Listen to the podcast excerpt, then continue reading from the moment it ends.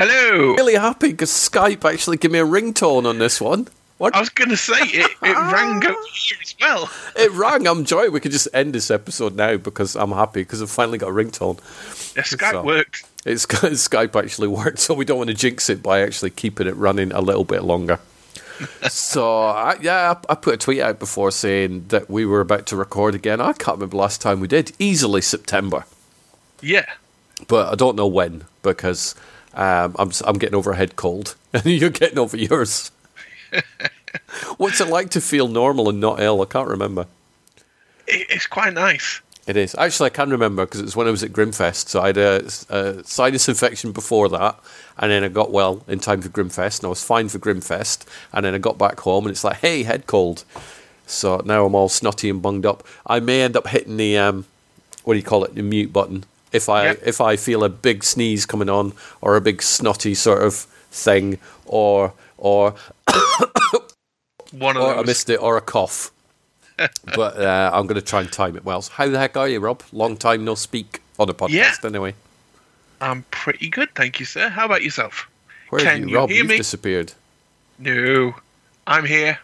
You're not. Hello. From page to screen. to screen.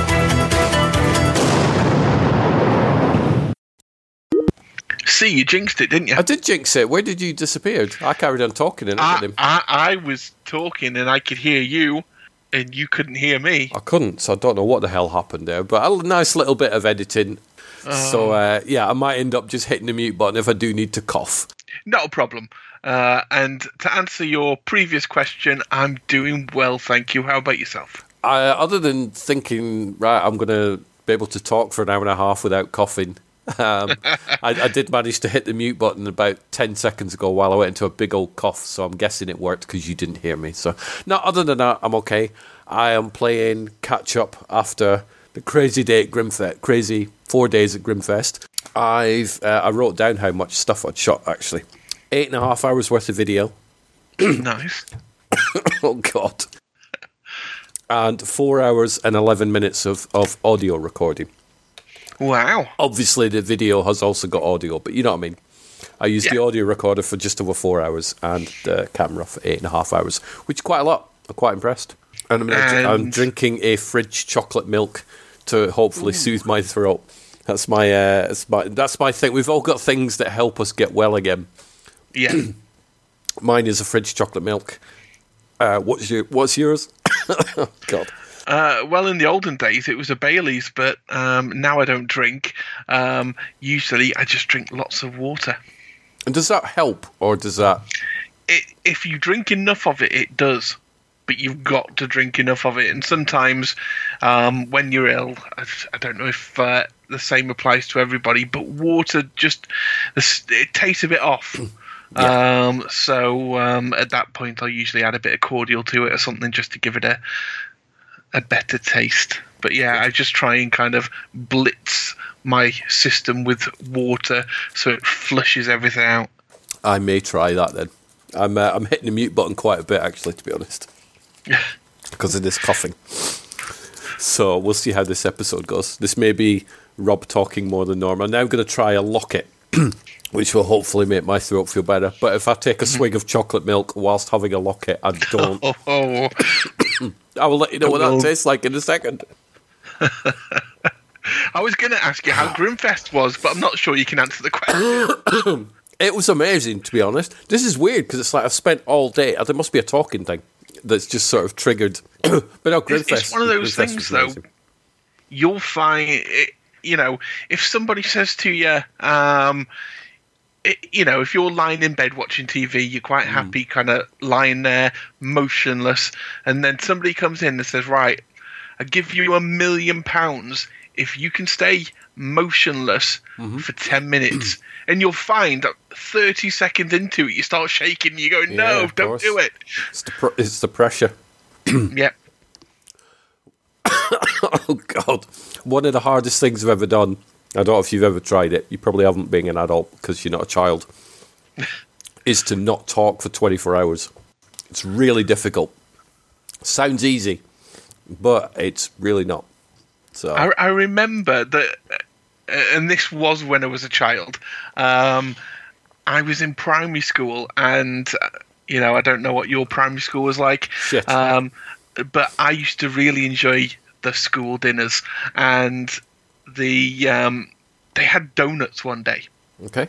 So you know, big kind of jam donut, um, and I was sitting there with the rest of the people on the table, and somebody said, um, "Let's have a competition. Let's because I think we'd all got jam donuts. Um, let's see who can go the longest without licking the lips." Oh, that one. Yeah. and as far as I remember, um, we were this game was still going after we'd finished the lunch break and we were back in class. Wow. it's a mind over matter thing, isn't it? Yeah. In a lot of cases, and as we know, a lot of people are weak-minded. so yes, so Grimmfest went wonderfully well. um, other than getting back and having a cough.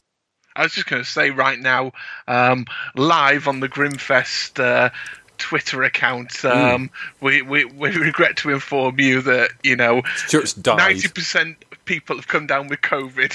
Yeah, Please- no, well, please take the test. the the thing is, it's like Annette was in the hotel, but she didn't go to Grimmfest. She came down with a cold whilst I was still at Grimmfest, but I was fine, Yeah, and she still got the cold.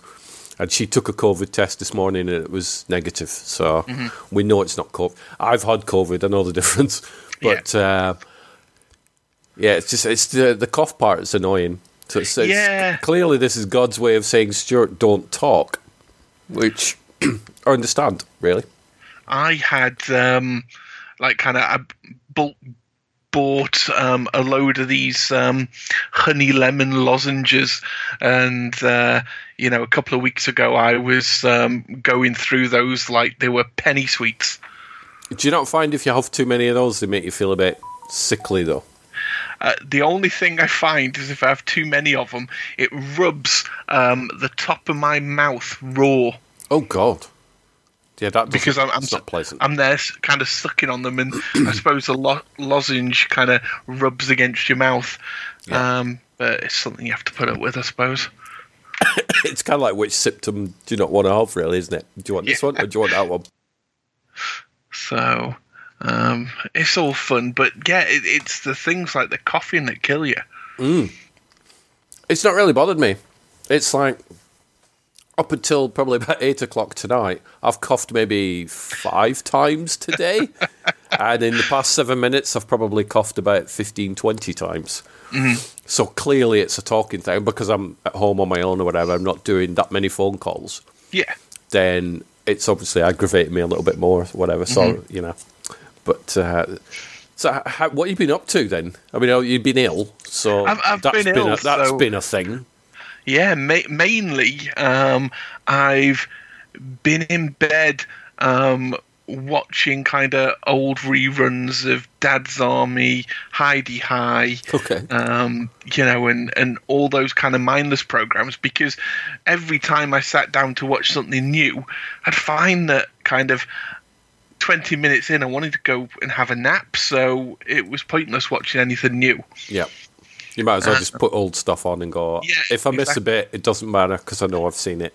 I'd put old stuff on, and obviously, because we're in the midst of uh, kind of uh, electricity price wars, Oh, I know. um, it I would um, I'd stick the TV on for like an hour timer, Okay. and um, so if I w- was to drift off to sleep, I, I knew that you know at least the TV was going to be switched off semi soon Yeah, and yeah. save me some money.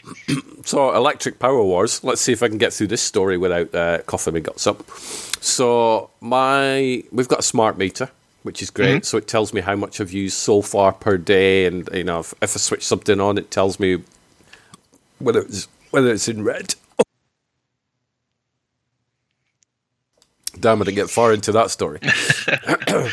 um, and our direct debit, so the British, so for those outside the UK or whatever, did they use the word direct debit in America, or is it something different? Standing Um, charge, whatever it is. Yeah, it's it's something similar, I suppose. So ours was £120 a month, and that was gas and electric combined. Mm-hmm. Uh, so every month it comes out. now, last month, being September, they took out 258 quid. Oh, lovely. So I'm like, hang on a minute, what the frick? So I got onto British Gas via live chat. I went, eh, excuse me, it's supposed to be 120. Now it's 258. Oh, and by the way, we're 774 pound in credit. So therefore, there's no reason for them to be taking 258 quid out. Got an apology. Really sorry. Get that refunded for you. Be back in your account in two days. Okay. Well, so can you just confirm that it's going to be like 120 next month? No, actually, it's going to be 100. Even better. so, two days come, refund doesn't. So, all right, um, guess I'm going to chase them up again. So I chased up British Gas again via the live chat, and they came back and went, "Oh, sorry about that. Uh, what you've got to do is phone this premium rate number, and uh, and and chase up your refund." Yeah, I'm not phoning a premium rate number. No. You you told me it had already been done, but it clearly it hasn't. So kicked off, right? No problem. Oh, I can see what happened. Not done the refund. I'm aware of that because I've not got it back yet. We'll get that sorted for you, and it'll be back in your account in three to five working days. All right, so that's Friday then. Yep. Okay. Bye.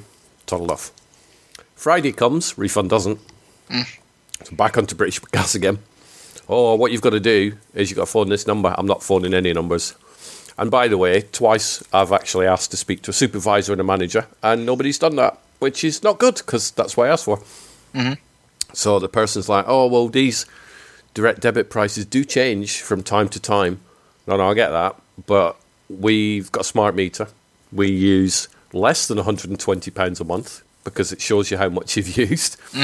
Uh, I was told last week that the refund had been done. I was told two days after that that the refund had been done. Hasn't been done. Oh, we'll get it done now then. Will you, though? Can you tell me why the price has changed? Well, it does change from time to time. No, you've already told me that, Spiel. Stop sending me templates unless they're related to the query that I'm giving you. so I went mad. and um, he said, Oh, the refund will get done. So I'm like, Okay. And funnily enough, they did the refund. So shout out to James from British Gas because he actually did it. um, so it showed up. I got 138 pounds in my bank, which was the over money that they stole. So me being me, I'm on Twitter going British Gas stole my money because technically they did. It's supposed to take 120, they took 258. So that I think that's what helped by publicly uh, doing that and also tagging in Ofgem, which is obviously the energy regulator and stuff. So I got the refund back, and then we got a letter through a few days after that saying, by the way, your direct debit will now be hundred pounds. So good news, yay! Fast forward to um, a couple of days ago, got another letter through from Rich Gas saying, "Oh, your direct debit's changed, three hundred and seventy-one pounds a month." What? What? So I put it with the other letters that we've got. And then I got in touch with British Gas again, this time phoning them up, going, What the fuck? Um, and they went, Oh, yeah, well, we've calculated. Now, bearing in mind, this is now the 12th of October. We've calculated that by uh, February, you will be £670 in debit. So that means we owe Brit- we will owe the British Gas 670 quid if we keep it at 100 quid. I'm like, okay. Well, bearing in mind that we're, we're 700 and something in credit and we're paying 100 pounds a month, how on earth do you pluck it out of your arse that we owe 370 pounds each month for the next four months and that'll end up with that amount? Oh, yeah, no, it's uh, the system estimates what you'll use. I went, you can shove your estimations because we've got a smart meter. We know what we use, we know how much we use. Uh, if this doesn't get sorted out in 24 hours, I'm going to cancel a direct debit. You can shove your money up your rear end. I will be blasting this all over my social media and tagging in Ofgem. Yep, it's all sorted now. We've put your direct debit down to 100 quid again. Thank you. I said the first sign that any more than that comes out of my account, I will rain hell down on you. so we shall see. Come, uh, come sort of November, we'll see how much British gas take out of us. But it's like estimate. You don't estimate. We've got a smart meter. You don't have to estimate shit. Well, That's exactly. the whole point of a smart meter. But apparently, British Gas have been doing this to loads of people. Because I like trolling through their Twitter feeds, and loads of people are like, "Why is my direct debit doubled and tripled?" So I don't know what the hell's going on. So uh, yeah, keep an eye on your uh, on your your energy consumption. I will. people. So what else is new oh, from your end? Well, um, I kind of ventured out into the world a bit, How, mingled with some people. and how was it? Because you've not done that for a while, have you? Done that for two years. Um, how was it? It was fine. Um, you know, I think um, for those who don't know the story, um, Addy will be off to high school uh, next year. So we had one of these open evenings where you go and you kind of look at the high school that she'll be going to, and I just assumed, you know, it would be kind of sit down, listen to half an hour talk, and then go on your merry way. Kind of, you know, you you've had a bit had a bit of information about the school. You can go away. Oh no, this was like a, a school convention. This was um, come and meet the teachers. Come and um, you know hold um, a centipede and a cockroach and No, what, uh, were you really like holding animals and stuff? yeah. Why, I- why, why, as a parent, do you need to do that when you're going around a high school for an open I don't night? know, but I, I am happy to say that I named a millipede because the the centipede had a name. That was jellyfish. The millipede. When I asked what the, the millipede's name was, they said it doesn't have one. Would you like to name it? So I said yes, please. Spaghetti. Did you really call a millipede spaghetti? Yeah. Can I ask why? Well, it's it's kind of long and noodle shaped, isn't it? So Well, that's true. yeah. That's there we go. okay. So yeah, it, it was like it was a full blown kind of convention with kind of lots of people brushing past each, each other, and um, we I, th- I think you know considering we got there originally at half past four, yeah.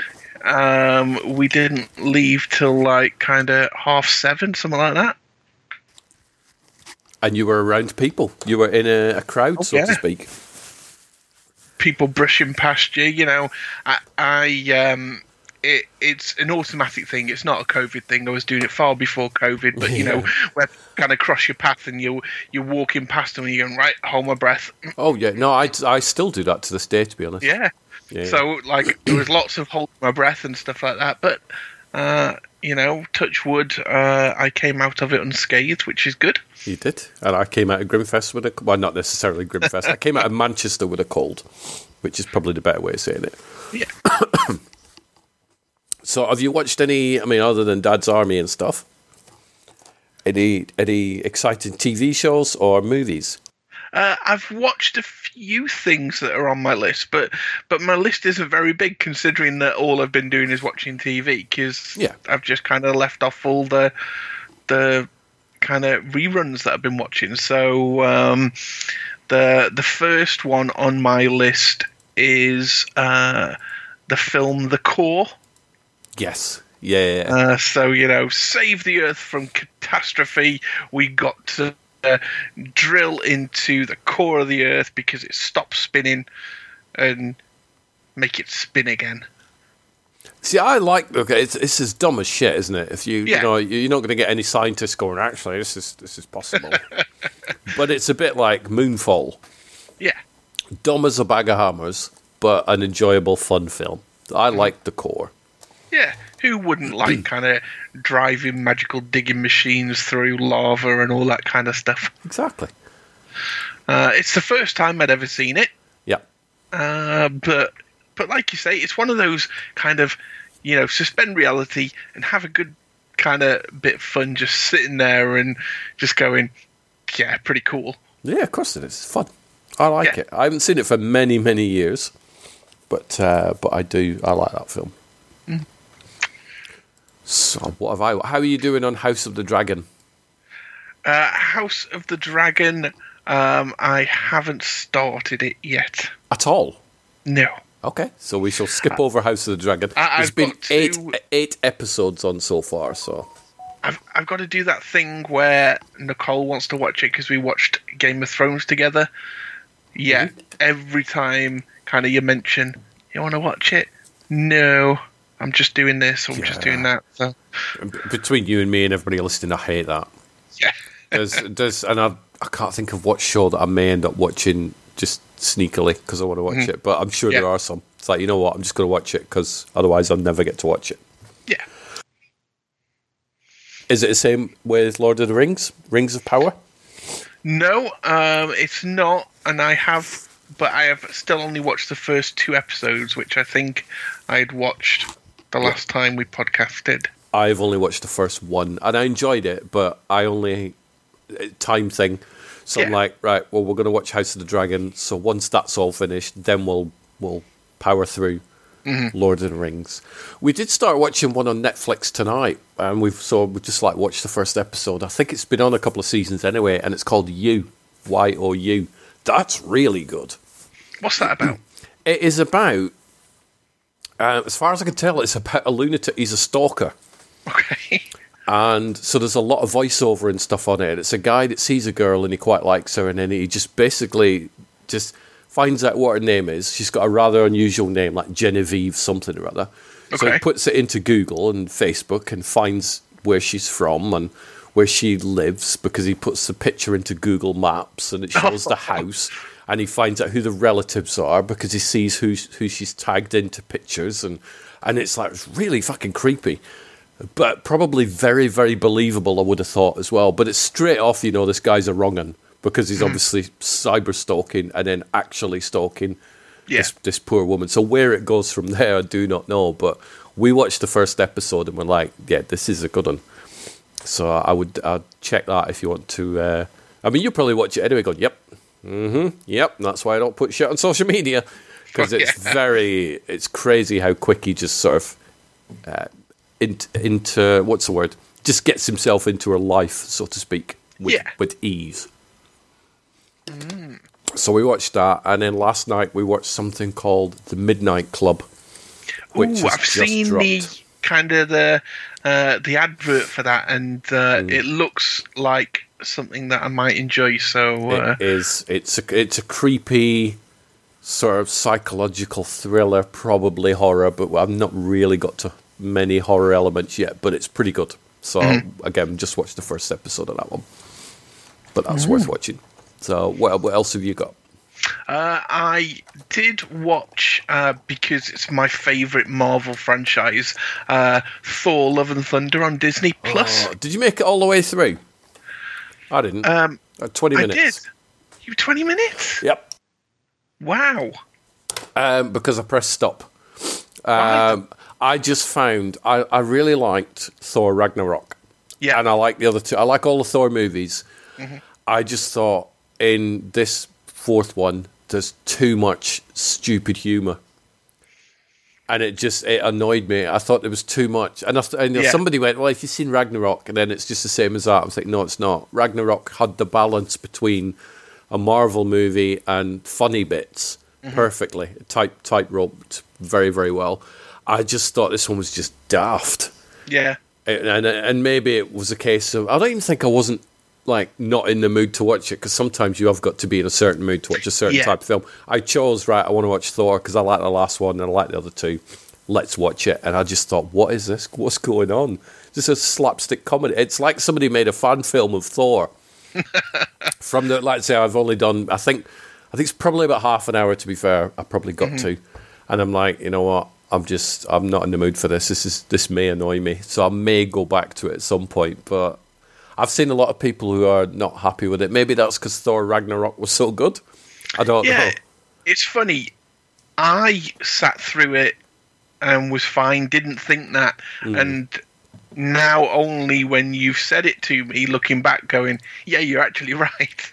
Yeah, it was kind of like, and it's probably a few weeks ago, but it's, there's this little stupid voiceovery bit thing at the beginning when it was like, and there was a woman who, on a horse who was who was a horse, or you know that sort of stuff, and you're like, there just seemed to be too many of that sort of joke, Yeah.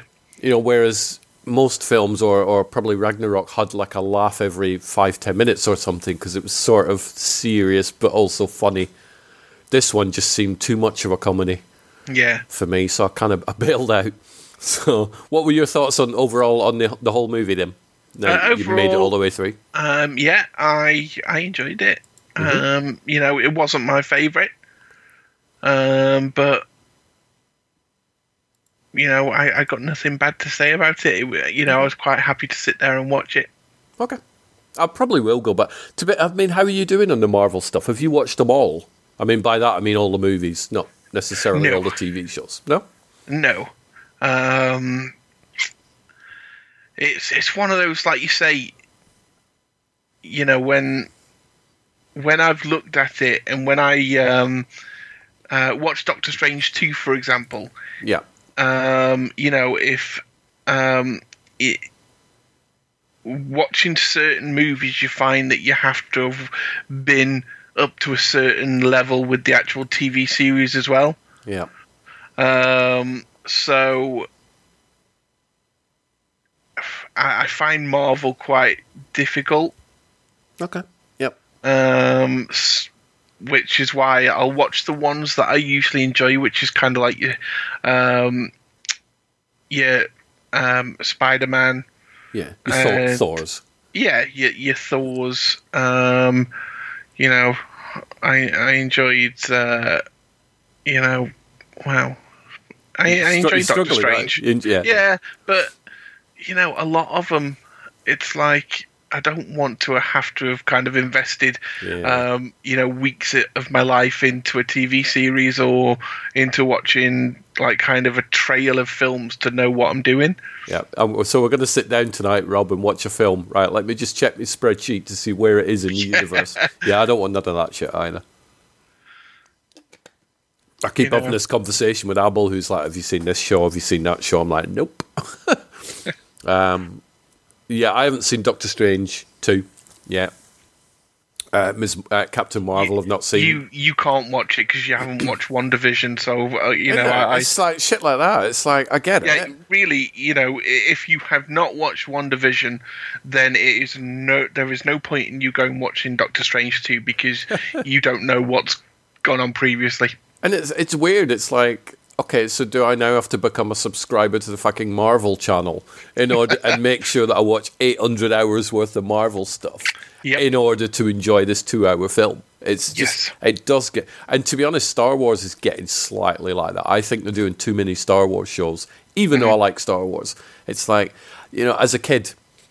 It was like you'd get excited because, like, in a, in a year or two, you were going to get another Star Wars movie, or in mm-hmm. your case, another Ewok movie. Yeah. Uh, but now it's like every two, three months you're getting another one. It's like, come on, slow down. and they You- still haven't done a, a series based on Endor for me. they haven't. Maybe they should. Pull your finger out, Disney. Exactly. Come on, Kathleen, sort, sort your life out. um, but I'm just, uh, yeah, it's too much stuff to watch. I've said that a few times. It's like the content's just absolutely insane. But uh, we did watch on Netflix the full 10 episodes Dahmer, the uh, or Monster, the Jeffrey Dahmer story, which was really good. Uh, it, it, it's Go It's nearly kind of pulled me in because I saw the little clip again on Netflix where um, there's a conversation in the hallway between I think him and a neighbor, and he's Yeah. talking about taking out kind of the rancid meat from in his freezer or something. I'm like, Yep. Hmm, very, it's very good. Um, it is. I mean, we watched it initially because it's Evan Peters, who we're familiar with in a whole bunch of other stuff like American Horror Story and whatnot, and his performance is just amazing. But what's very odd is, you know, obviously Jeffrey Dahmer, real person, real serial killer, etc. There's some points when you feel a bit sympathetic for him, and then like five Wow. minutes later, you go, "Oh yeah, no, I'm not actually. He's a murdering bastard." So uh, they sort of tiptoe it really, really well. All all I can say because I'm not familiar with the story or anything like that. Um, so I saw that kind of clip that I just mentioned about the the rancid meat or whatever and getting rid of it, Yeah. um, and kind of talking to a neighbor, and I just remember thinking, is that neighbor not just a bit suspicious because.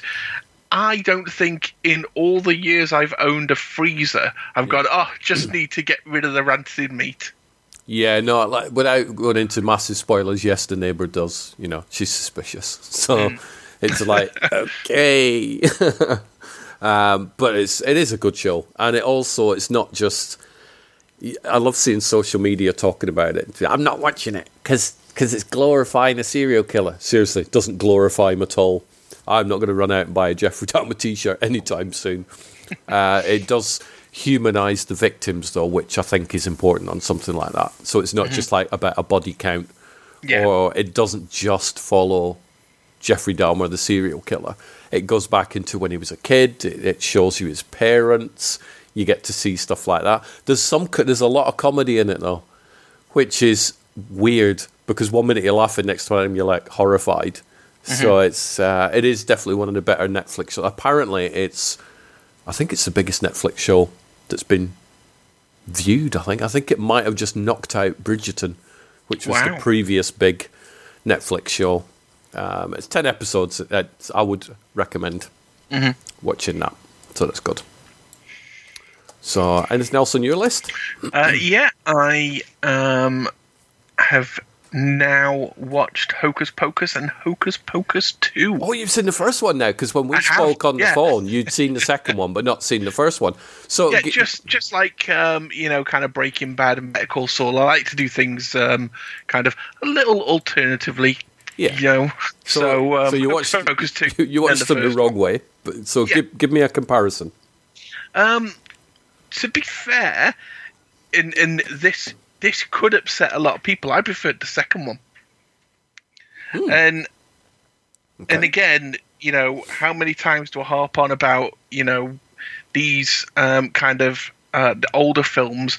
Nostalgia comes into play when people are kind of rating them, um, uh, because I found personally that I, I I think Hocus Pocus two was more focused on the sisters, whereas Hocus Pocus one was more focused on the kids. So I think if I was younger, Hocus Pocus one would be the film that I gravitate towards, but being older, I gravitated more towards the second one.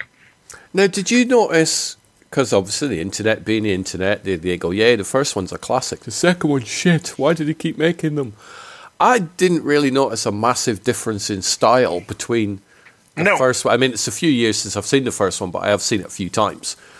But I don't remember like this b- being this massive. Oh my god, what have they done to number two? They've ruined the ruined the witchy universe. No, if anything, I think they did a good job on the Sanderson sisters because they almost look younger than they did in the first mo- movie. They did. yeah, I thought they did as well, which is very clever considering it's like thirty years old or whatever since the since the Sandersons were last on screen. But I think I always think that people go, "Oh, it's not as good as the first one." I think you just lose the uh, nostalgia thing, don't you? Yeah, And I've been guilty of that sometimes. But you know, it's, you know, we we spoke uh, about this uh, when Coming Number Two America came out, Yeah. and you know that was getting panned on the internet, and you know, me and you had sat down and watched it, and kind of came out and said we thought that was really good. I did. Yeah. So, um, so yeah, uh, you know, Hocus Pocus uh, two. I didn't see anything wrong with it. I don't know what people are moaning about. Uh, you know, I love the fact that that you know a couple of Roombas um, took kind of starring roles in the film as well. Um, you know, so uh, hats off to uh, to them because I've always wanted one. Yep. I, I I did see people, a lot of people getting pissy and moaning that it wasn't released in cinemas. fair enough, I suppose. But but then again, you know, Halloween isn't that far away, and I think to to maximize the audience, then you know more people will, see it on Disney Plus than if it had gone to cinemas. And do you find it weird? I find this whole streaming thing weird. In some films, I, I think what Disney and all the other streamers should do is maybe also put it on in cinemas. But then, Yeah. but then it's costing money, then, isn't it? Yeah. So it's like basically you look at Joe Public who's getting pissy and moany because it wasn't on the big screen. You're like, no, I wanted to pay like thirty quid to go watch this rather than watching it for fuck all. I don't understand people's logic. It's like you're watching it for nothing effectively because you're already paying your streaming fees. Why are you mad?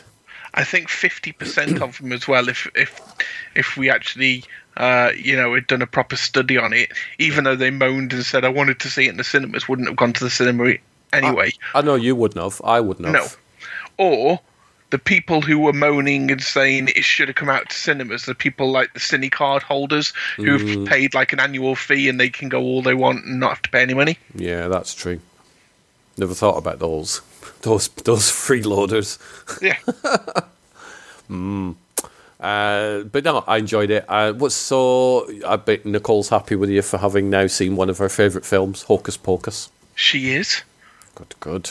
and uh, you know obviously uh, kind of again on the run up to halloween i've got um, some stuff um, kind of already bookmarked ready to watch uh, kind of family fright nights return so um, I think it was last year that we watched the first Goosebumps movie, and I realised that there was a second one, but nowhere was showing it. Whereas now, I think it's Netflix, maybe, or oh, is it? I think it could be because I think they own the rights to that, don't they? I'm not sure, but yeah, I think it might be next Netflix, but they've got one and two on there, so um, I think we'll go back and watch the first one again, and then watch the second one. They are also uh, doing a TV show of it as well. I think. Ooh, So I'm sure I saw some news about that recently. Um, Goosebumps 2021 TV series is that one? Well, maybe I'm pretty sure I saw a news story because they were just they were announcing the casting of uh, of that. Anyway, I did watch, uh, and I think you mentioned it weeks and weeks ago. Cocoon: The Return. yes. We sat and watched that. Annette had never seen it. She didn't even know there was a second one. Oh wow. So we sat and watched that on the projector. So Annette had seen the first one though. Yeah, yeah, she's seen the first one. She saw the first one years ago, so was aware of it. We rewatched it sort of recently ish, and then I remembered that the second one was on Disney Plus because I think me, you, and Stu Miller, whatever, that conversation, didn't we? Mm-hmm. Um, and I'm like, oh, I'm going to sit down. I just wanted to watch something that I'd seen before that was light, that was fluffy, and you know, Cocoon: The Return just fitted in perfectly. Still a cracking film. Yes. Bit of nostalgia. Can't go wrong with that. So, what else have you got? You're doing quite. Now, well, you're doing quite well with this list, to be Yeah. fair. Now I don't know if I've mentioned this on a previous podcast or not. I don't think so, but I think I might have mentioned it on the telephone to you. Um, so the next one on my list is uh, Sully, Miracle on the Hudson. Mm, yeah. Uh, and the reason I watch this movie is because of uh, the great Tom Hanks, who uh, you know everybody knows that I adore.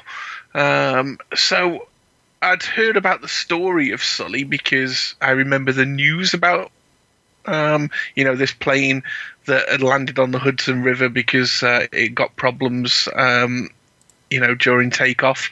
Um, but I'd never actually watched the movie. But when I sat and watched the movie, one, I thought it was a great movie, but two, I can't believe the crap that that uh, you know pilot had to go through, um, where you know they were investigating him, saying, "Well, you should have turned back," Yeah. and he's saying, "Well."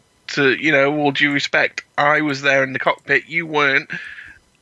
I thought this was the the only way we were going to survive, and we did survive. But you know, they were just hung up on, but you, but you destroyed the plane. It's crazy, isn't it? Yeah, Um, it- it's one of those films. If somebody had written it, you'd be like, "That never happened. yeah, It's too far fetched. What a load of shit." But um, the fact it did, you're like, "What? How could that happen?" it's just yeah. absolutely bonkers. Rather than you know, he is a medal for for saving everybody's life. Yeah. Then, oh, he did that wrong. Yeah, Well, I didn't just because everybody's alive. That's not the point. Kind of is the point. it's just oh god. Yeah, it's one of those anger-inducing movies, isn't it? it, it almost kind of sums up today, doesn't it? You know what I mean? Oh, you've saved everyone, but you didn't save the plane. We're cancelling you. Yeah, of course, and it probably would work. It would be like that. Mm. It's just, it's uh, yeah, it's insane. I think. so, well, I finished off uh, the Walking Dead: World Beyond. Yay! two seasons of that. Overall, I enjoyed it.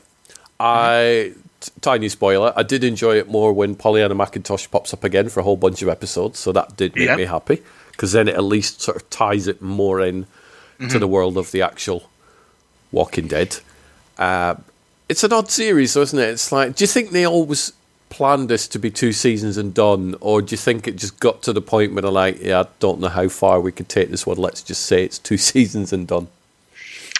part of me thinks it was planned that way. I, I still kind of am saying this is filler for ideas they've got for for whether it be the TV movies or Yeah.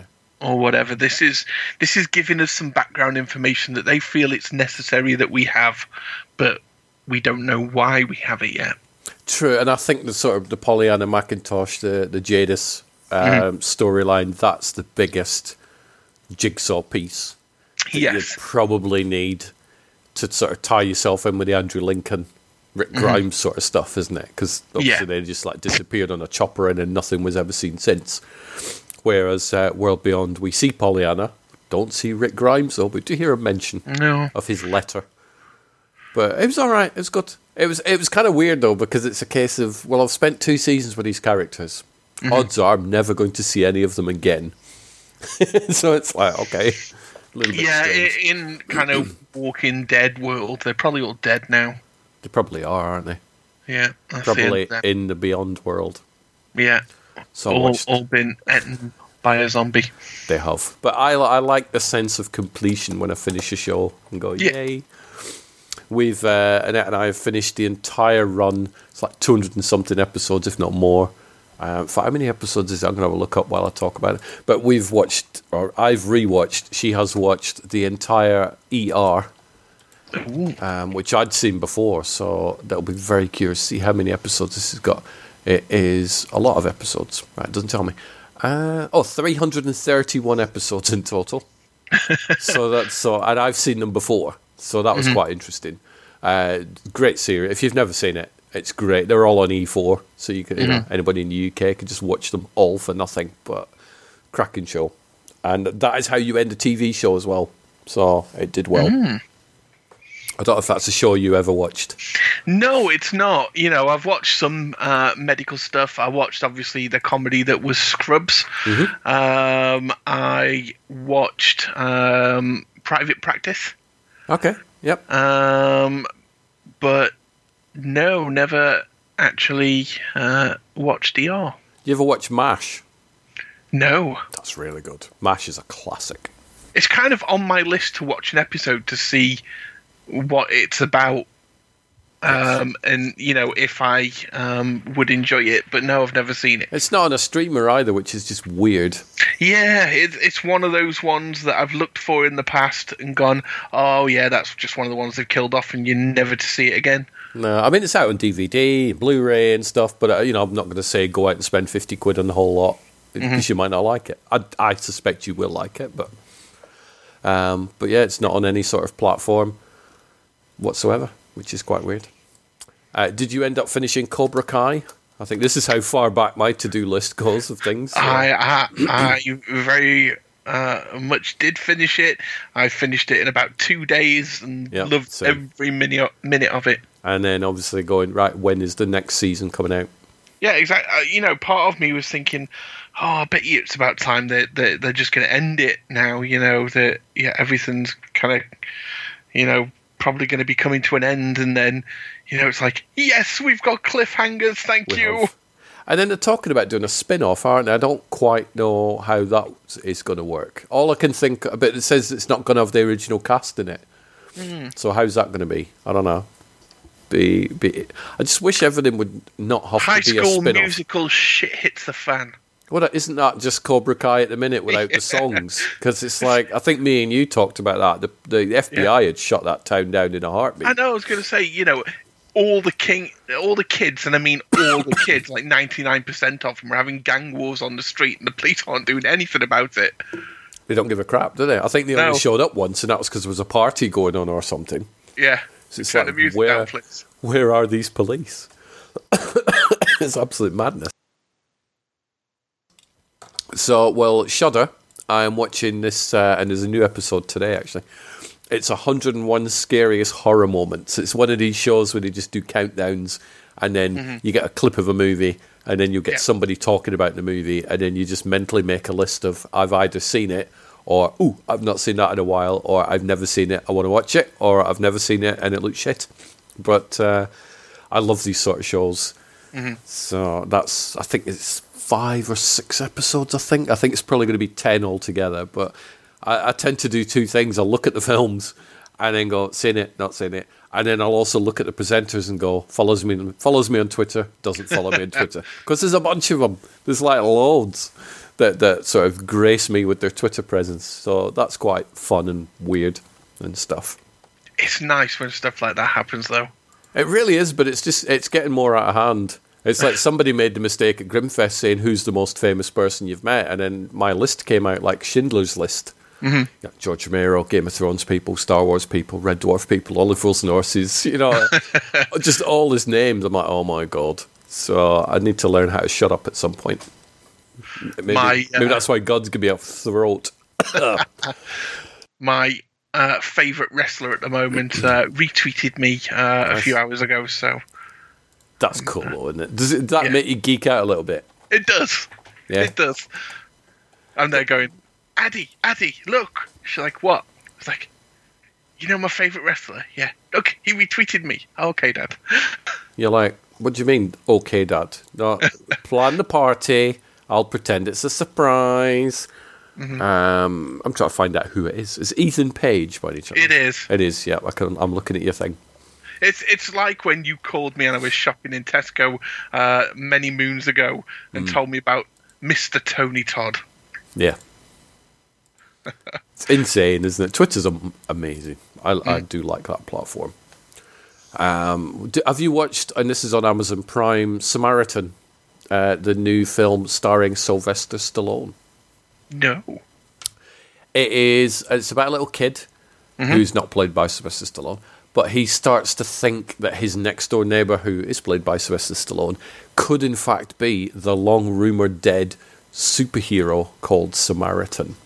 Ah, Now it's set in the real world, so it's all like grimy and rainy and, and this, that, and the other. kid needs a it's- talking to. It's It should be, is my neighbour that long rumoured guy named Rambo?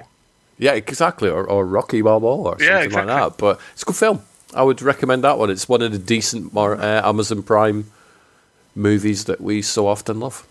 Okay. So I think that dropped probably. Let's say I'm going back to September with half these films. But I've watched a whole bunch. Uh, the Black Phone, we watched that, which was good. That's another one of the Jason Blum movies. I have watched The Black Phone actually. What did you think of the Black Phone? Um, I I quite enjoyed it. Um, I you see, th- movies like that. The only problem is, I sit there watching a whole movie, going, "Now, if this was me in this situation, what I'd do is I'd do this and then I'd do that." You're not the only one that does that, Rob. I do that. yep. What you do is you find something that's like a weapon, you back yourself into the corner, and the first sign of uh, a guy coming through the door gets near you, stab him in the throat yeah, exactly. or the nuts, one of the two. Yeah, So you do that. Um, but I enjoyed it. I it was good. I do. Uh, I like Ethan Hawke anyway. I think he's, he's very clever at the projects he chooses. yeah. So uh, yes, I watched that one. Um, I also watched a documentary called Pennywise: The Story of It, which I enjoyed. Um, I think I've talked to you about it before, and it's I like did. Yeah, with the 1990 Pennywise series, the, t- the two part TV series, it's not one of those be like, oh, I hope they make a documentary about that because that went through chaos. Mm-hmm. It's I didn't know any chaotic stories and whatnot, so it was like a weird documentary for them to choose. However, it does go into like the whole backstory of the, the, the attempts to get it made before it was made. So originally George Romero was going to do it, but then they're like, well, you can't make it eight hours. You need to make it four. So then he went, well, shove it, I'm off, and he disappeared. So they were like, who can we get on board? And and uh, and stuff like that. So it's more an interesting documentary about the look into the series, but it also has a really couple of nice segments about Jonathan Brandis, who you'll know from seaQuest, who was in that, and it goes into sort of you know what it was like when he he took his own life basically, and they speak to the cast members and stuff about that. Uh, Yeah. There's a little segment about John Ritter, who is also no longer with us. So it's it's a nice sort of biographical look at it, rather than hey, look at all the things that went wrong, because not really a lot of things went wrong. So it was an unusual. I'm so used to watching these, and this is when it all fell apart, and and stuff like that. Documentaries, and this isn't one of them. But um, I saw one of the producers on Facebook, and he shared like somebody had given this documentary a real shit review. and bearing in mind it's called Pennywise, like the story of it. This person has said this is terrible. The only people that would watch this are real people that are obsessed with the series. It's like that's kind of it's kind of the point, isn't it? That's what it's called. You're not going to watch it if you've not seen it, or you're just a casual fan. You're going to watch it if you really want to know what the story of it was. So that's just yet another one of the sort of idiots that review films. So, Well, jumping on the back of that, I watched uh, the documentary Doctor Who Am I? okay. Um, so uh, this um, this documentary is put together and directed by Matthew Jacobs, who is the writer of Paul McGann's Doctor Who TV movie. Um, and for those who didn't know, the whole uh, Paul McGann Doctor Who TV movie, the premise was this was a BBC America production, and it was going to launch Doctor Who to America. Okay. Yep. Um, however, um, there were kind of a few fatal mistakes, as um, Matthew Jacobs puts it. Um, you know, one making the Doctor half human, and one um, making the Doctor kiss somebody. Oh. Uh, yeah, terrible. Um, and because of that, you know, he was he was hated by a lot of people. Uh, he's one of these, you know, cancel him, string him up. Wow. Um, he's killed Doctor Who. It's awful.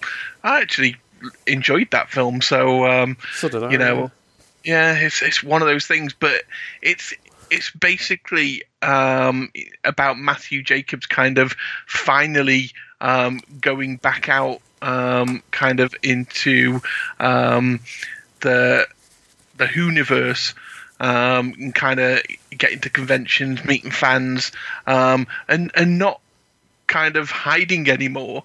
Um, and you know, it's an absolutely cracking documentary. Um, you know, just just kind of full of passion and uh, kind of love for Doctor Who, and uh, I was really impressed with it.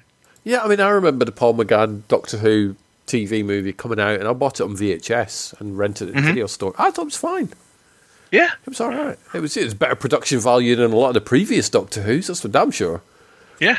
But uh, has Doctor Who never ever kissed anybody before that movie? Then I'm not sure. You know, I I, I uh, am, am far uh, better versed in um, Doctor Who after Paul McGann than before Paul McGann. right, Um, he must have kissed someone. exactly. It's like because I can't see them at any point going, "Oh no, we can't do that." You know, it's not some. It's not like a taboo subject, is it? It's but No. not, so if he didn't, it's definitely a coincidence. I would have thought.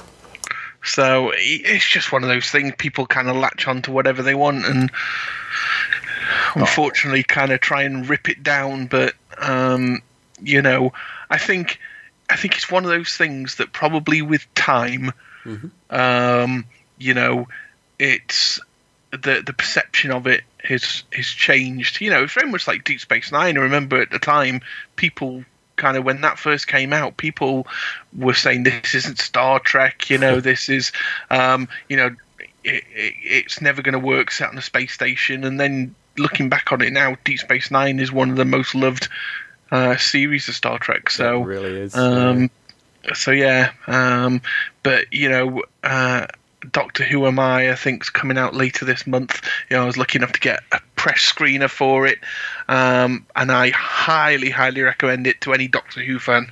What are you? Because you're starting to get press screeners and stuff now. Again, you used to get them I years am. for sci-fi news and stuff. But what's that like? Do you have to, are you quite excited about stuff like that?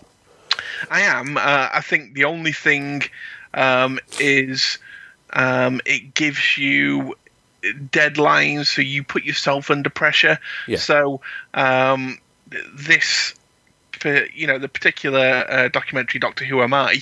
That's uh, kind of all reviews are embargoed until the the thirteenth, and you know we are recording this on the night of the twelfth. But I know, obviously, you know, tomorrow. Yeah. it'll come out tomorrow anyway, so uh, it, it's fine. Um, but because I've been ill for the last two weeks, you know, even though I've watched it, I kind of then became ill and Yeah. haven't written up my review. So I know that tomorrow my first job is to wake up and write my Doctor Who Yeah. my review. Um, Puts pressure because- on, doesn't it? yeah, then I've got to uh, kind of put it out there into the world. Um, very much the same with um, the the Pennywise documentary. Um, you know, I'd been sent that as well, uh, the same as you, Yeah. and um, I. F- because of when it was sent to me, I haven't even got around to watching it. No, and it's. I got sent the the press release for the Pennywise one, and I replied back, "Oh, well, it's quite good actually. Can I have a can I have a screener link for that? It's, Can I watch it for free, please?" And uh, they replied back, "Yep, here's the link." And then it goes into a folder, and I go, "Right, well, when I've got a big bunch of time, which isn't very often lately, what with all the prep for Grimmfest and sinus infections and all that sort of stuff, I'm like, I'll get around to watching that at some point. It's fine. It'll be there if I need it." And then they sent me a chaser email going, uh, when's that review going up? I'm like, when would you like it up? Oh, next couple of days. I'm like, oh, shit. so then you, you do put pressure, and it's like third world problems or whatever. Yeah. First world problems, isn't it? Where you go, oh, no, I'm going to watch this film for nothing and then talk about it. But it is. It's like, oh, fuck's sake. Now I've got to find some time to do this and then type the review up and stuff like that. So I that was why I did the Pennywise one. It's like, oh, flip, here we go. Because I knew I was going away for Grimmfest. Yeah, Um, but I, I would love to know how many screener links I could get. I could, pr- if I requested them all, I would easily say it'd be like fifteen a week. That you couldn't do your day job. that may no, I couldn't do my day job. No, not at all. I would love to watch every film that I was, you know, that I was able to watch, and I would love to be able to do every single interview that I was able to interview, but I just can't. Yeah, I just can't do it. And I, I want to get into the certainly the podcast. It's like what at Grimmfest, I did um, enough content for ten podcasts wow. right in four days. Now a lot of these, you know, they're like 10, 15 minutes. But however, it's me having a conversation with filmmakers about the film that they made, and it's enough for ten. That's in four days, and I enjoyed it. It's like I can't wait to just tell you all the crazy stories of Grimmfest. Mm-hmm. Um, I had a blast, but it was like, and I'll try and tell you the first one and see how well my voice is going uh, because I've run out of chocolate milk, so this could end up being a disaster. So we, we we decided to go by train mm-hmm. rather than by bus. Now, by bus it takes us an hour, hour and a mm-hmm. quarter, and it cost about eleven quid, sort of to get there. Okay.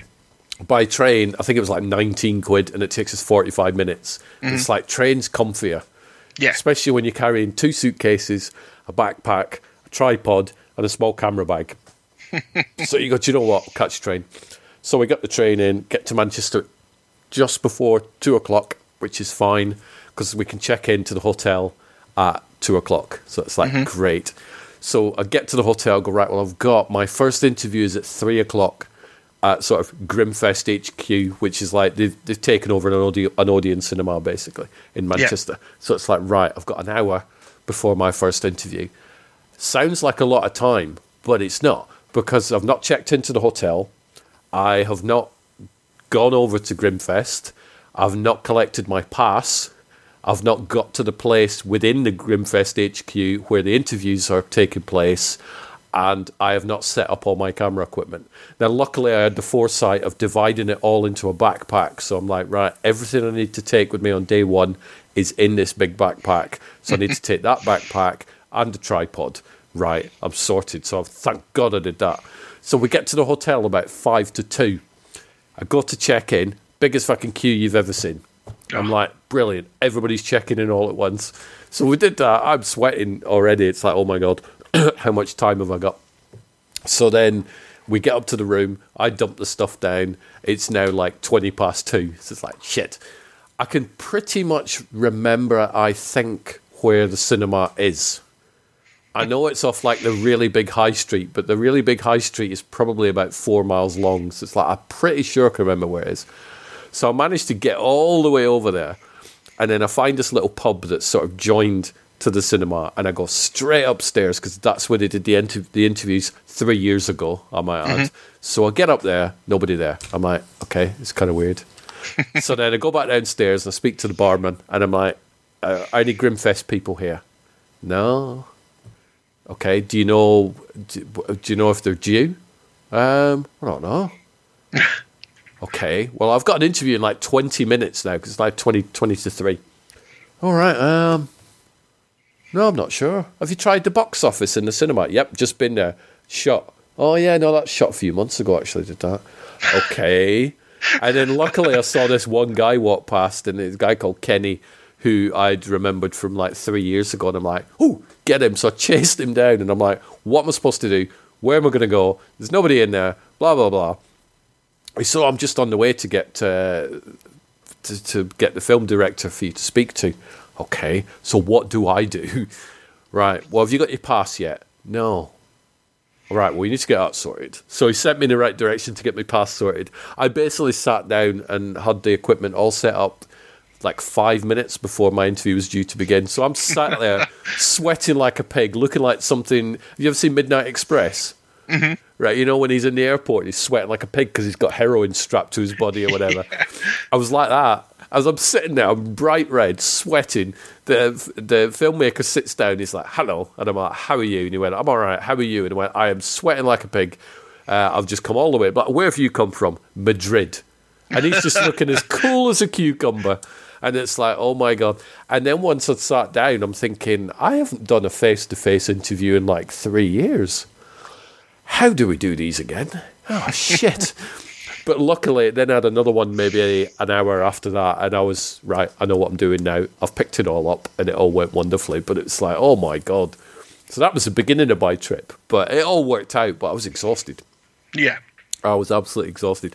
I think I looked at my step uh, step counter, and I think in the four days I walked about twenty miles, just backwards and forwards and up and down escalators and all that sort of stuff. I was doing a lot of steps.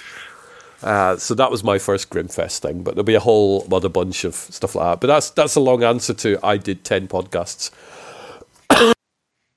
in four days. Um, but yeah, feeling the pressure of screeners. There, there are far worse problems to go through, but I, I do, Oh, feel, yeah. I do feel your pain. so it's, um, yeah, that's why I didn't manage to watch all of the Grimmfest films in advance Yeah. of Grimmfest because there was twenty one of them, and I would never have been able to do it in that time period. So, um, but yeah, so you'll you'll have all that faff to to deal with, won't you? Lots and lots. Just just don't make the mistake of saying yes. I'll have a screener for like everything. Well, that's the thing. I was catching up on my emails the other day, and I think um, because I was catching up on two weeks worth of emails, I was like, "Oh, I've been offered a screener. I've been offered a screener there. I've been offered a screener here." Yeah. I was like, "I am requesting zero. Yeah, that's what I do. It's like I'll get it a, a lot. They'll be like, "Do you want to review it?" I just go back and say, "Look, I don't have the time. I'm all Yeah. I'm all sort of blocked up with with uh, you know stuff, so I don't really have the time." Because what you will get is if people are probably going to listen to this, going, oh, "You get a chance to watch all these big movies." They're generally not the big movies. You know, they're not the Yeah, They're, they're not Avatar. They're not John Wick Four. They're not Top Gun Maverick. They're usually like indie films, which I know me and you love. Mm-hmm. But you know, people are going to go, "Oh, you get a chance to watch like all of the House of the Dragon," and no, it's not. Not really those. It's independent movies, which are great, but there's just lots of them. Mm-hmm. Uh, but you you will end up getting them through in your email, and you're like, "Oh, I was going to watch that one anyway. That's amazing!" And then that's when you do sit down. I watched one the other week, and it was a live concert of Tubular Bells Oh, yes. which I got sent, and that was great. I just sat there and did my review. I, I'm now getting to the point where I can actually review them whilst watching them because of the setup I've got. So I don't Oh, know. How, nice. I don't know how you review stuff, but I have the I have a 32 inch screen for in front of my PC, so that's my viewing screen for, for screeners if they're email links, Mm-hmm. and then uh, and then I have enough desk space, so I just have a sheet of paper there and a pen, and then I'll watch it. I'll just write down keywords like great soundtrack, love the Mm-hmm. cinematography, made me jump, you know, stupid shit like that. And then once I finish watching the film, then I use those bullet points to then craft it into some sort of uh, readable review. That's not a bad idea. I might try that because um, the way I do it is a little bit similar. I'll sit down and watch it, and um, you know, um, kind. Well, of course you do. You've had plenty of them where you've reviewed something. and They take a snippet and stick it on the front of the DVD box. Yes, they're amazing. I've not done I- those for a while though. I kind of write my um, kind of takeaway snippet whilst Okay. watching it, and then go back and write the actual review. Right. Okay. It's fascinating watching how different people do reviews, though.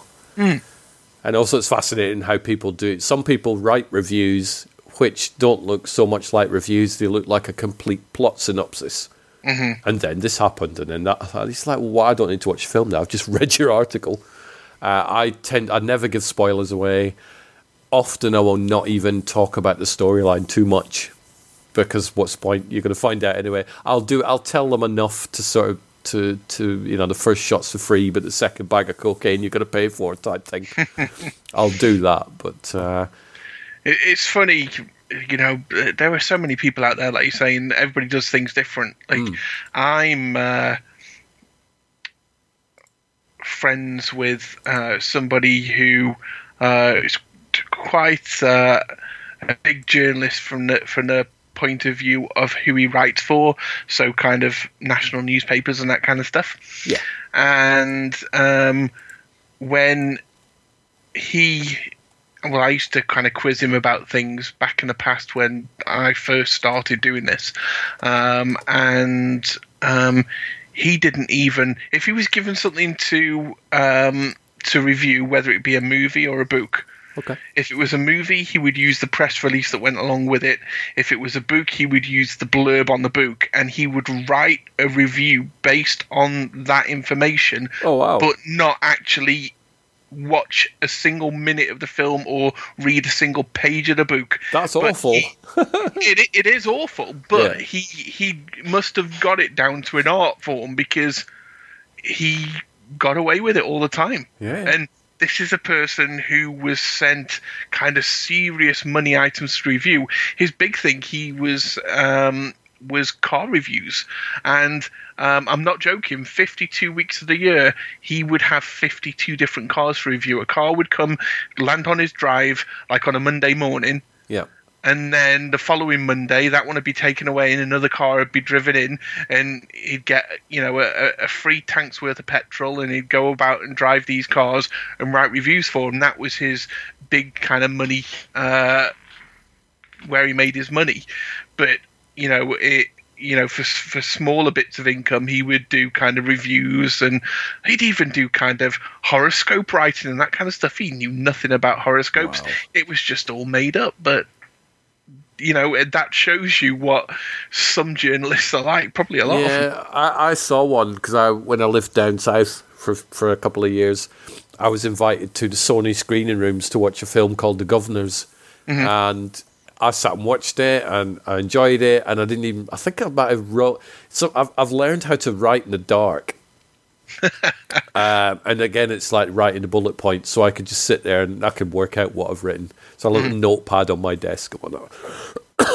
but I saw this film critic from one of the major newspapers. I'm talking like the major newspapers. Didn't even watch the film.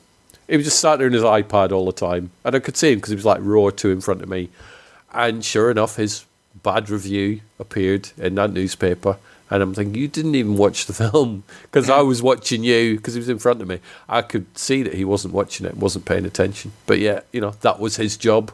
And he obviously got paid for it. So it's just, I find it such a shame because it's like you've got people like me and you who will put the time in, Oh yeah, put the effort in, and then think, oh my God, I've got to watch this by tomorrow. Oh, how terrible is my life? But we do it anyway. And then, you know, we're, we're working other jobs. The the worst experience I've ever had with a journalist was um, a friend of the journalist I've just been talking about, and he'd heard that you know I was getting into writing reviews and that kind of stuff because Sci-Fi News website was taking off and I was being sent this stuff in the post, Wow. and um, very much like the friend. um, he kind of offered, you know, if I can help you out, give you any pointers, just let me know. Here's my card. Drop me an email. Um, so um, I'd dropped him an email um, because I'd written an article uh, for Sci-Fi News about um, Buffy the Vampire Slayer collector's plates that were coming out Okay. and these collector's plates um, had been put on hold because um, um, the representative for Sarah Michelle Gellar was wasn't happy with the colouring of the eyes on the plate. Oh wow.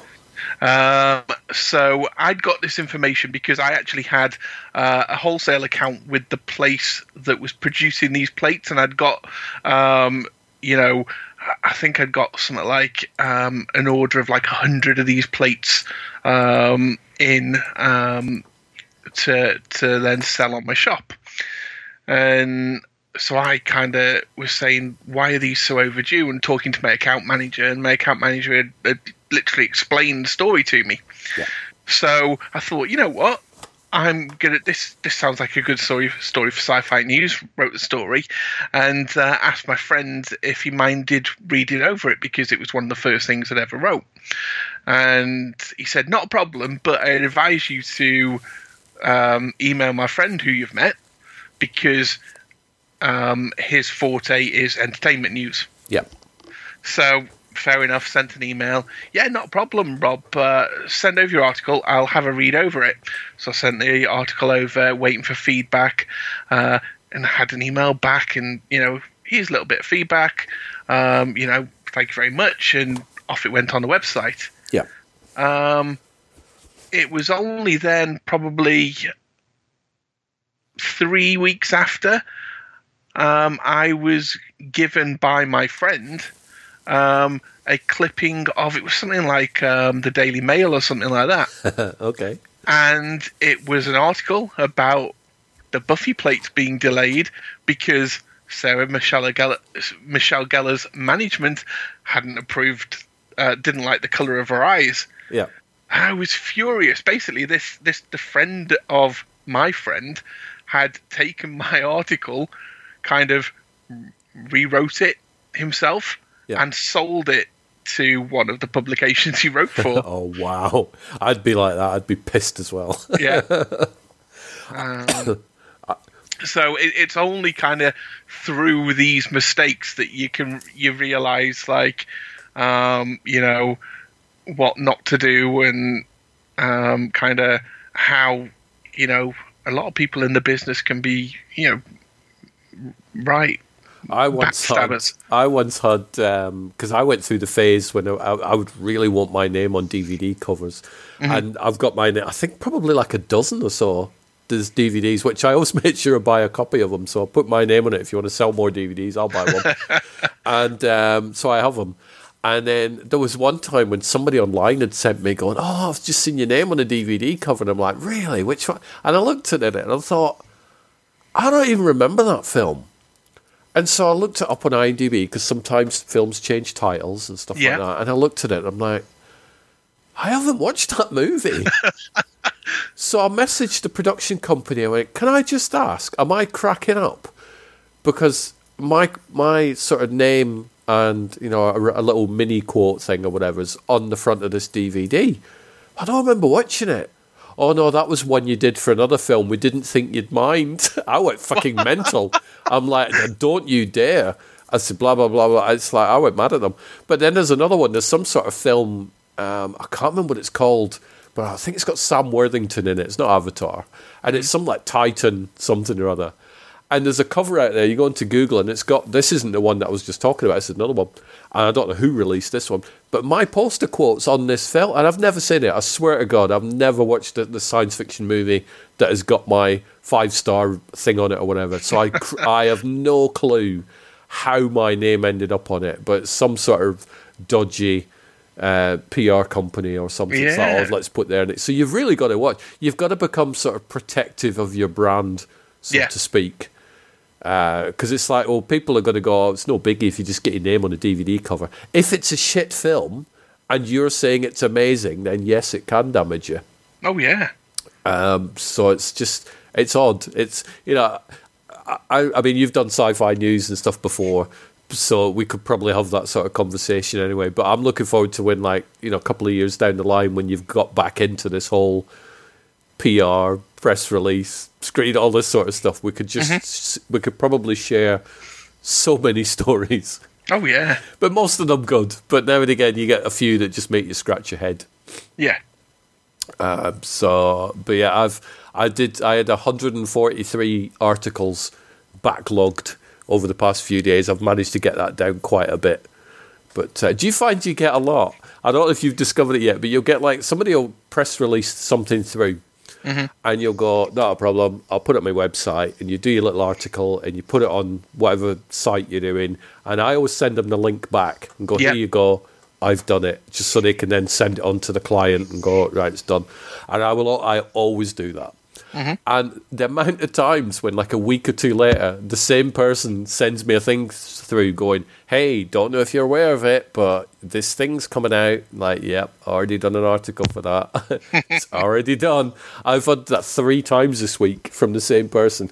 Don't know if you want to cover this story. Yep, covered it in September. it's already done. So they need to keep up to date with their little spreadsheets, just like I do with mine. But this sounds like we're bitching and moaning at PR people. Really not. We're just No. sharing fun war stories, I think. Yeah, you know, and some of them are are cracking companies, but there are ones that let let the side down. Same as uh, journalists. Same as like, everything. Yeah. You, you you know me. Um, one of the topics I'm covering um, now is wrestling, pro wrestling, Yeah. and um, the the media or the dirt sheets, as they're called uh, in professional wrestling, Yeah. um, they've got such a bad rep, and um, it kind of pains me at times because I'm kind of looking and I, you know, I don't know about yourself. Very much like when I watch stuff, I kind of promote the good and kind of pretty much ignore the bad Yeah, yeah, same. Yeah. you know, um, you know, everybody needs you know good in their lives. The bad just depresses you. Yeah. Um, so you know, the I don't do any of this kind of you know bad reporting that that No. um, you know it gives you the rep of being a dirt sheet. But because you are reporting. You are kind of lumped into in, in the in the wrestling community, lumped into this um, the you know kind of typecasted as um, kind of um, bad almost. And I was reading earlier um, one of uh, you know quite a, a big um, wrestler um, who'd kind of put a, a, post uh, complaining about. Um, dirt sheets and literally, um, I think the the words were like kind of dirt sheets podcasters and something else. Oh no! Hey, leave me alone. Yeah, exactly. It's like by you know by all means have a pop at dirt cheaters as, as as you like to call them, but Mm. podcasters, no, not at all. The most of the podcasts I listen to, uh, which is probably that's probably why because that's why I listen to them. They're not the sort that will just go, "Hey, let's talk about the shit we've watched this week." You know, they'll talk about things they like, and they will talk about stuff that they didn't like them. But I Yeah, don't. and, I won't listen to any that shows are, that. are mostly negative, uh, you know, have actually shut down, haven't they? You know, Stu. yeah, yeah, Stu Miller and Andy. Um, entertainingly negative. But yeah, it's like um, somebody on Facebook said to me, because they were having a pop at me, because I actually dared say that I enjoyed Hocus Pocus too. How dare he? And he jumped into my comments and said, "You you seem like the sort of person that if some if Disney filmed some guy in a toilet for four hours, you'd probably give it a positive review." so I went back and I said, "Well, if they filmed it in a nice way and it was good performance and it was decent plot, then I probably would give it a good review." And uh, and then we had a bit of an exchange, and then he deleted all his comments. But I, I will never say that I like a film if I don't. No. But often I'll watch a film that's terrible and I just don't talk about it because nobody sets out to make a crap movie. However, if you then say, "Oh, I've I'm thinking about watching this film," and I know it's terrible, then off record I might be like, "Rob, you might want to skip that," Yeah. because you and I have similar tastes in films and stuff. But I I have no interest in wasting my time typing up. This is the worst film ever. The cinematography was shocking. The music was terrible. And the performances were all. Um, no, I've got too many good films I want to talk about.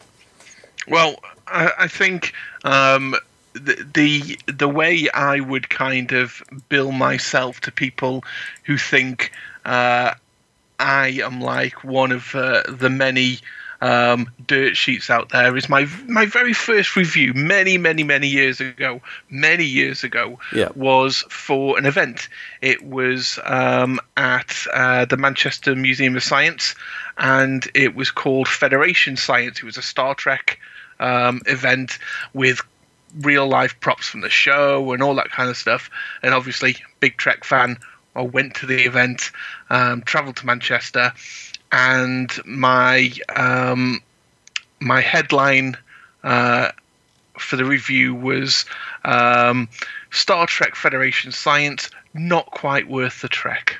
That's that's good. So you know, if I if I was willing to turn on Star Trek, then I I. I you know, I'd like to think that I'm pretty reputable when I come to uh, what I say.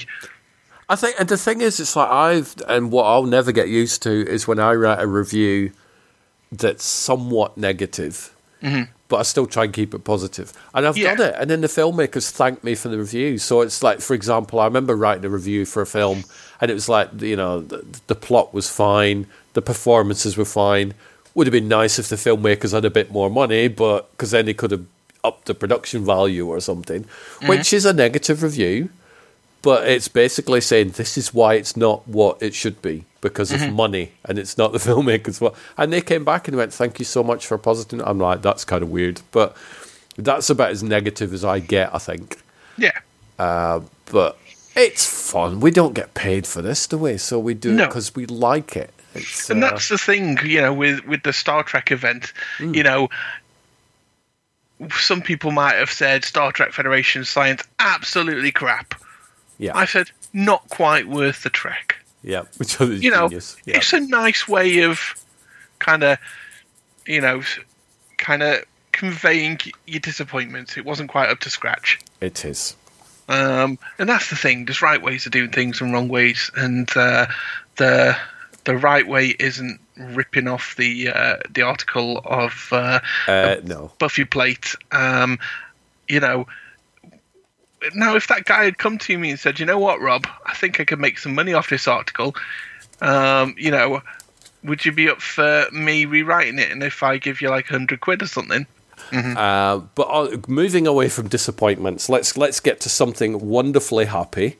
And I received a wonderful little care package all the way from from Canada from the wonderful Chris. Chris has sent me actual CD copies ooh, of, Anorex. of three of his albums. And weirdly enough, one of them, so his, his new one is called Snuff Wagon. And Interesting. on the cover, it is it's my photograph. Ooh, How cool is that? I was quite, I was quite chuffed with that because he did sort of mention it, and this must have been weeks and months ago. He sort of he'd he'd seen some of my photos, and I think he'd said, "Have you got anything that looks a bit you know, like creepy and anorexia and all that sort of stuff?" So I'm like, "All right." So I sent him a bunch over, and then I forgot about it because I've been busy and you know whatnot. And then he, he sent me the CDs, and then I didn't realise that it was one of my photos that inspired the cover for it. So I'm, I'm very chuffed. I'm actually holding in my hand three um, sort of actual CDs of his albums. So and he, and he wrote a nice little note, which I'm not going to read out because the, the light's a bit dim where I am. But you know, he, he can't afford paper because he's written it on a sheet of cardboard, which is quite ingenious, actually. so I've now got this sort of gatefold cardboard, somewhat sort of greeting card uh, from Chris, which I do. I am going to treasure, and I'm going to keep that.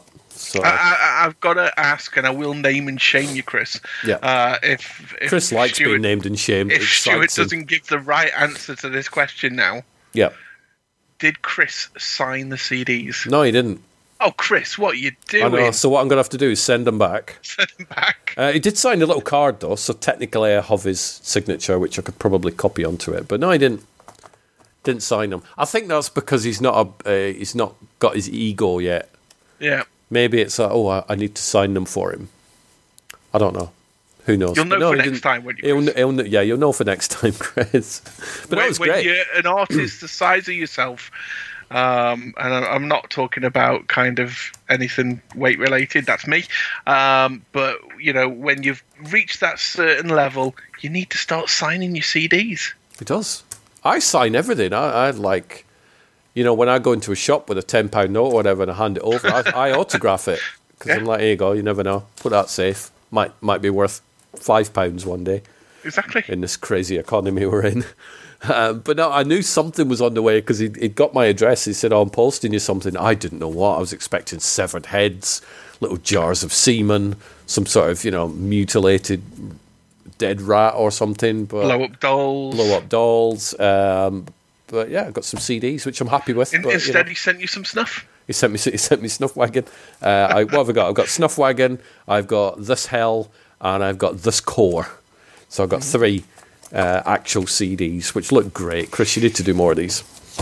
So see, that's we've been talking lots about the negative, and we're we're ending on a positive. I know my coughing and spluttering seems to have stopped in the past half hour, so It, it just makes sense, you know. Coming to the end of the podcast, you'll be fine now. I probably will. So, uh, what? There's probably tons. There's absolutely shit tons of stuff that I've, I probably want to go through.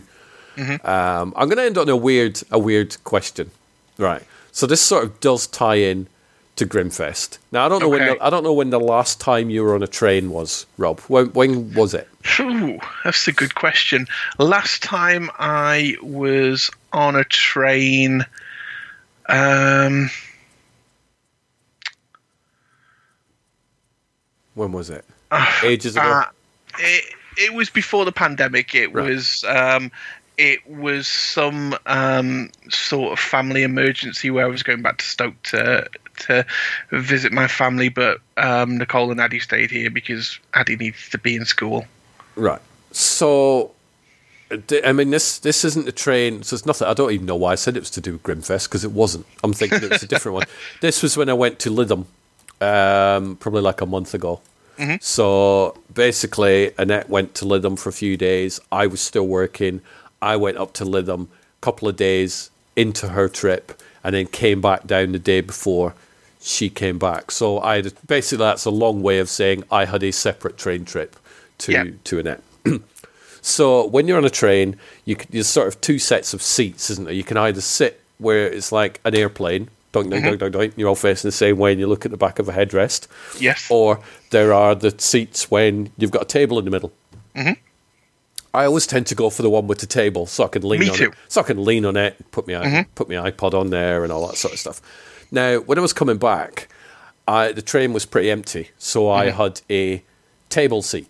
So I'm mm-hmm. facing one way, nobody else on the other four seats. But then the train started to fill up, and people got on the train, and then smack right in front of me, so facing right into my face and me, and me into hers, uh, uh, girl slash woman sits there. Then it becomes awkward because when there's nobody there, you can just look forward and you can just stare at the blank seat. But when there's somebody sat there, where do you look? You can't look at them because then it's kind of weird. But so that so do you then just stare out the window and, and for like an hour and avoid looking at it? But it's really awkward. I have to ask. It was just you and her at the, the Yeah, table yeah, yeah. Nobody else. because it, it's you know, and uh, the men will know what I'm talking about. It's almost like the uh, the urinal rule. yeah, You know, yeah, you go on the one furthest away yeah, from any that are in use. yeah.